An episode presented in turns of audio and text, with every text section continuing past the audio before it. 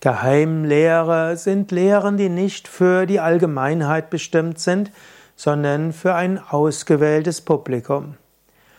In früheren Zeiten gab es immer den esoterischen und exoterischen Teil, sogar in allen Religionen und spirituellen Systemen, und bewusst wurden auch bestimmte Teile der Religion wie Geheimlehren behandelt.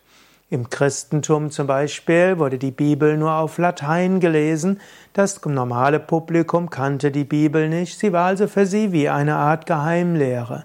Und die Gottesdienste waren zum größten Teil in Latein.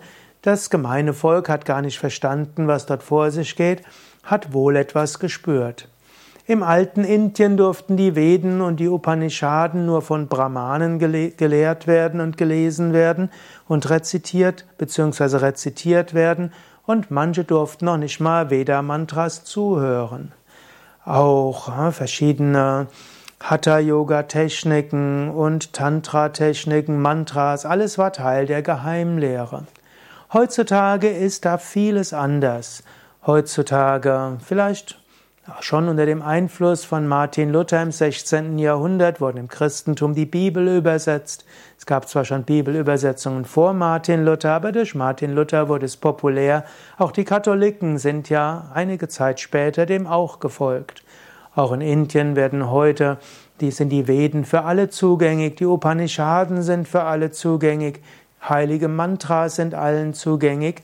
Und so ist das, was früher Geheimlehre war, heute zum großen Teil öffentlich erreichbar.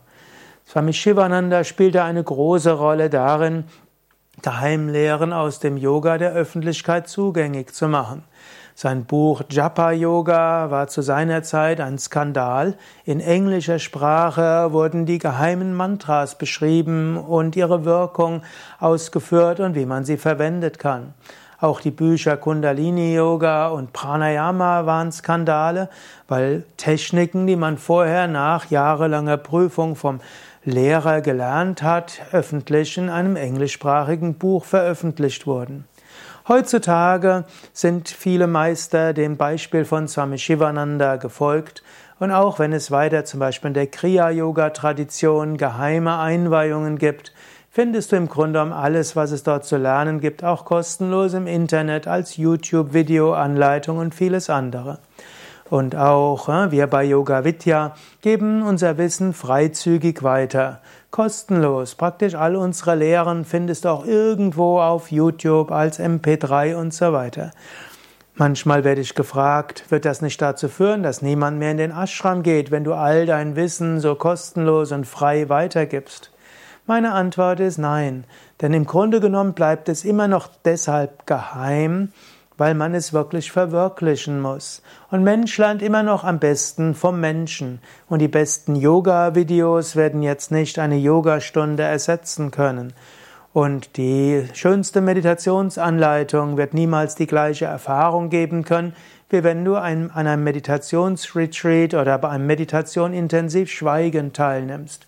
Und so können diese Veröffentlichungen in Büchern, in MP3s, in Videos, in CDs und so weiter nur ergänzend sein und sie können einem einen Geschmack geben.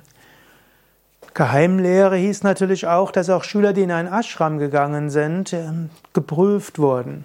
Auch darauf verzichten wir bei Yoga Vidya weitestgehend. Wir haben einfach objektive Teilnahmevoraussetzungen. Wer diese erfüllt, der kann kommen. Es muss jetzt nicht beurteilt werden, hat der Mensch sich als würdig erwiesen. Wenn du eine Yoga, vierwöchige Yogalehrerausbildung mitmachen willst, Intensivkurs, dort lehren wir alles Mögliche, was in anderen Traditionen als geheim gilt, einschließlich fortgeschrittenes Pranayama und so weiter.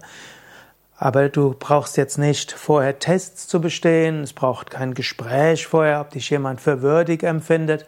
Du musst dich nur verpflichten, und das nehmen wir ernst, an allem teilzunehmen, kein Fleisch, Fisch, ne, zu, zu dir zu nehmen während der Ausbildung, auf alkoholische Getränke, Tabak und illegale Drogen zu verzichten und dann dich auf alles einzulassen. Das sind die Tests und dann kannst du in die Geheimlehre eingeführt werden.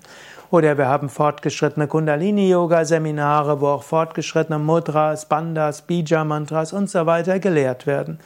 Auch hier wir geben das Wissen freizügig weiter, aber du musst den Regeln dort folgen. Oder wenn du in ein Ashram Sevaka werden willst, also Gemeinschaftsmitglied, dort gibt es auch nicht so viele Überprüfungen. Da musst du natürlich auch wieder bereit sein, dem Ashram-Lebensstil zu folgen, also Satsang jeden Tag mitzumachen, Asanas Pranayama jeden Tag üben, wirklich ernsthaft sagen, dass du nach spirituellem Wissen strebst.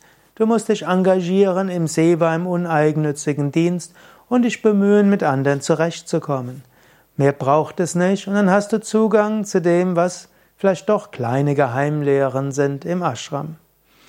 Ja, mein Name Sukadev und alle Geheimlehren vom Yoga findest du auf yoga-vidya.de. Natürlich nicht alle, aber doch eine ganze Menge.